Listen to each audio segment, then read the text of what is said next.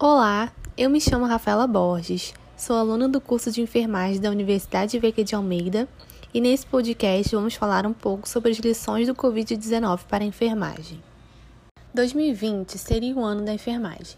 Isso é o que vem sendo dito desde o final de 2019. 200 anos de Florence Nightingale, fundadora da enfermagem moderna, e 130 anos da enfermagem brasileira. Porém, mal o ano começou e a enfermagem já estava em peso nos hospitais para deter o novo coronavírus, a doença que se espalhou pelo mundo, se transformando em uma pandemia. Esse vírus, o SARS-CoV-2, pode gerar uma alta carga viral infectante no trato respiratório, e, como consequência, secreções respiratórias formam aerossóis de gotículas. As gotículas são partículas expelidas pelo ar com dimensão inferior a 5 microns, transmitidas por tosse, fala ou espirro, e os aerossóis são partículas ainda menores que as gotículas, capazes de permanecer no ar por períodos prolongados. A desvalorização da enfermagem não é algo de tempos atuais. Profissionais esgotados, sem motivação, sofrendo com ansiedade e sem reconhecimento pela sociedade é o que vemos no cenário de muitos hospitais diariamente no Brasil. A enfermagem luta pela valorização de sua carreira há muitos anos pois sofrem com a baixa remuneração e os transtornos devido à pressão física e mental do trabalho árduo do dia a dia. É uma das profissões com maior desgaste físico e mental da área da saúde, sendo o maior corpo profissional da área, que luta para a diminuição da carga horária de 40 para 30 horas semanais, o que pode gerar a qualidade de vida dessa população. Oportunizando postos de trabalho, diminuindo as doenças ocupacionais, diminuindo o cansaço mental, aumentando as horas de lazer e diminuindo a necessidade da maioria dos profissionais da área em ter mais de um emprego, caso houvesse melhora na remuneração também. Essa luta é constante, diária. Esses profissionais lutam por ser espaço no mercado de trabalho todos os dias. Lutam por maior dignidade para sua família. E quem diria que no meio de uma pandemia, esses mesmos profissionais passariam de desvalorizados para protagonistas? E não estamos falando de protagonistas de novela das nove, mas protagonistas de filmes de indicação ao Oscar, aqueles que ficam marcados para sempre na nossa história pelo seu papel. E assim deve ser a enfermagem. O papel dessa classe trabalhadora nunca deve ser esquecido pela sociedade, pois se hoje todos nós estamos aqui e com saúde, é porque um dia já passamos pelas mãos de algum enfermeiro.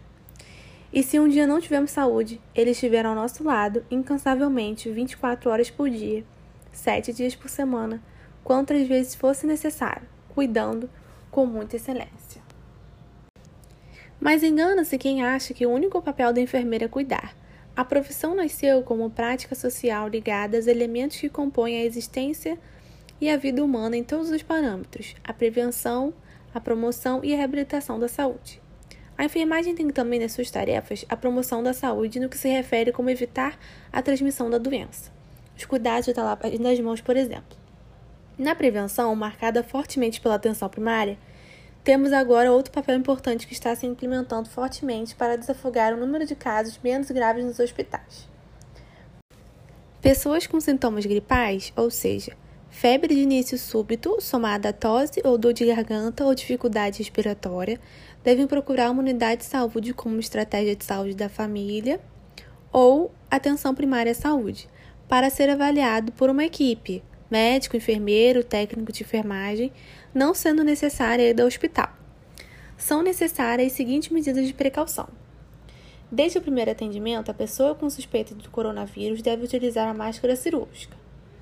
Realizar o atendimento da pessoa com suspeita do novo coronavírus em sala privativa ou com menor circulação de pessoas, mantendo a porta fechada e o ambiente ventilado Realizar a higiene adequada das mãos, respeitando os cinco momentos de higienização.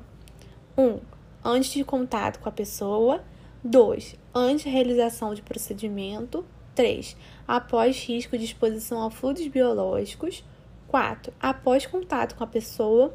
5. Após contato com áreas próximas à pessoa, mesmo que não tenha tocado a pessoa, cuidando direto ou indiretamente da pessoa. O profissional que atende pacientes com suspeita de síndrome gripal deve usar equipamento de proteção individual, EPI, máscara cirúrgica, protetor ocular ou protetor de face, luvas, capote, avental, jaleco e máscara N95 PFF2 ou outras máscaras com eficácia mínima na filtração de 95% das partículas de até 0,3 microns, tipo N99, N100 ou PFF3, sempre que realizar procedimentos geradores de aerossóis, sendo assim necessária a orientação do enfermeiro tanto para a equipe que irá atender esse possível infectado, para evitar a infecção de profissional do local, tanto para o paciente que sempre tem muitos questionamentos a respeito. Ainda mais sendo uma doença tão nova que nem mesmo os profissionais de saúde têm todas as respostas. Casos graves, como insuficiência respiratória, devem ser encaminhados para o centro de referência atenção especializada. São quase 2.300 profissionais da enfermagem na linha de frente no combate e controle de propagação ao Covid-19. Dessa forma, as unidades de saúde devem se organizar para enfrentar as mudanças que uma pandemia exige, necessárias para resguardar o trabalhador de saúde.